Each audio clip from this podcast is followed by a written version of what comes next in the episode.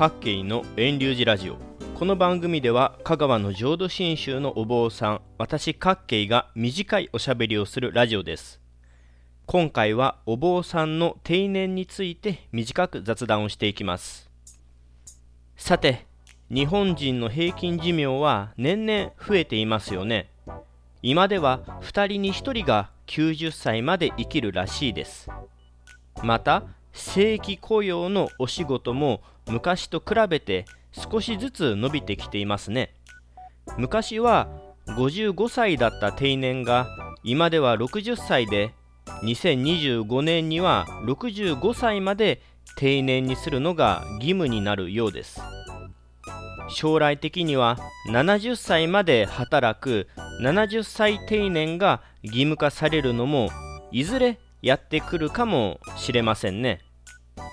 さてそれで今回のお話はお坊さんの定年についてです。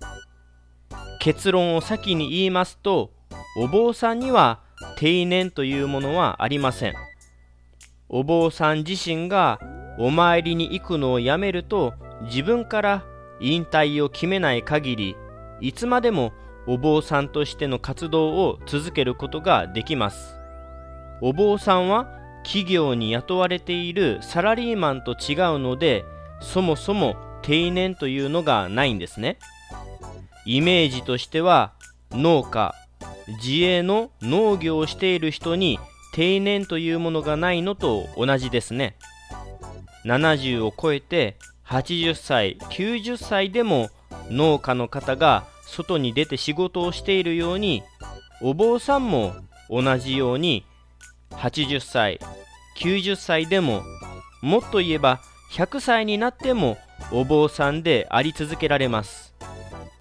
お坊さんを続ける重要な要素の一つは体が健康であるということです。口が動いてお経が読めてお話ができればお参りを続けることができます。実際私の祖父も70歳とそれほど長生きではありませんでしたが最後の方も車での送り迎えがあって亡くなる少し前までお参りを続けていました。そもそもお坊さんとはどうやってなるのかを簡単に説明しますね。お坊さんはお寺に雇われてお坊さんになるわけではないんですね。なのでこの段階で定年のあるサラリーマン従業員とは違うというわけです。お坊さんとは各宗派の大元の寺である本山によってあなたは私のところの宗派のお坊さんですよと認められることによってその宗派のお坊さんとなります。なので例えば私の場合は浄土真宗の交渉派の本山交渉寺によってお坊さんとなりました。ですので私は浄土真宗の交渉派のお坊さんです。でも浄土真宗の本願寺派のお坊さんではないですし大谷派のお坊さんでもありません。当然真言宗でも禅宗のお坊さんでもありません。あくまで私は浄土真宗の交渉派のお坊さんというわけでそれ以外のお坊さんとは名乗れないですしよその宗派のお坊さんの儀式作法は行いません。反対も同じことで浄土真宗の本願寺派のお坊さんは浄土真宗本願寺派の本山である本願寺によってあなたは私のところのお坊さんですよと認められてなります。よその宗派のお坊さんにはなれません。仏教宗派によって異なるかもしれませんがお坊さんには年齢の制限がありません。子供の頃からお坊さんになれますしいつまでもお坊さんであり続けられます。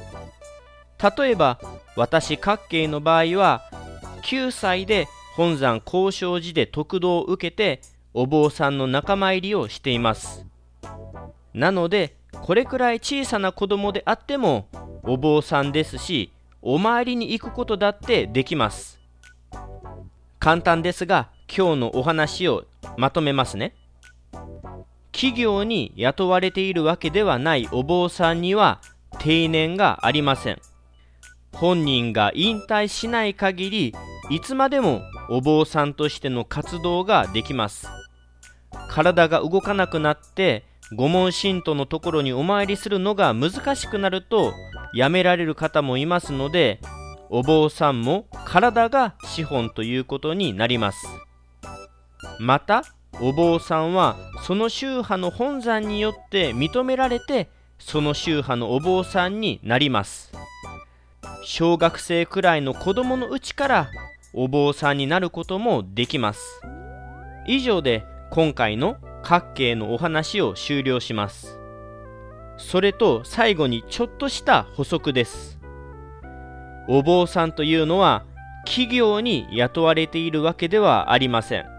またお坊さんというのも各宗派の本山によって各々独自に認められているものであり国の試験資格でなっているものではありません。例外はありますが自分から好き勝手にお坊さんになったと名乗ることはできません。法営を着ているからとか仏教の知識があるからとかお経が読めるからお坊さんというわけではありません。それで補足ですがお坊さんになると本山から漱石というお坊さんの席というのが与えられるわけなんですがこの漱石は必ずどこかのお寺に属しなければなりません。私であれば香川県丸亀市にある自坊遠隆寺のお坊さんこの遠隆寺に属していることになります。お坊さんは企業会社に雇われているわけではありませんがお寺に属していなければなりません。これはお給料をもらうサラリーマンとは違いたとえ小学生や中学生くらいの子供であっても漱石があるということはどこかのお寺に属している。つまりそのお寺のお坊さんということになります。例外はありますがお坊さんは寺に雇われた従業員という扱いではないので労働時間という考えもありません。お坊さんになるということは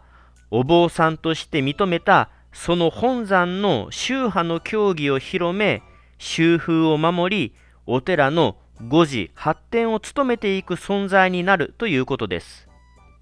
お坊さんは寺に雇われているわけではありませんが必ずどこかの寺に属していますよというのが補足のお話でした。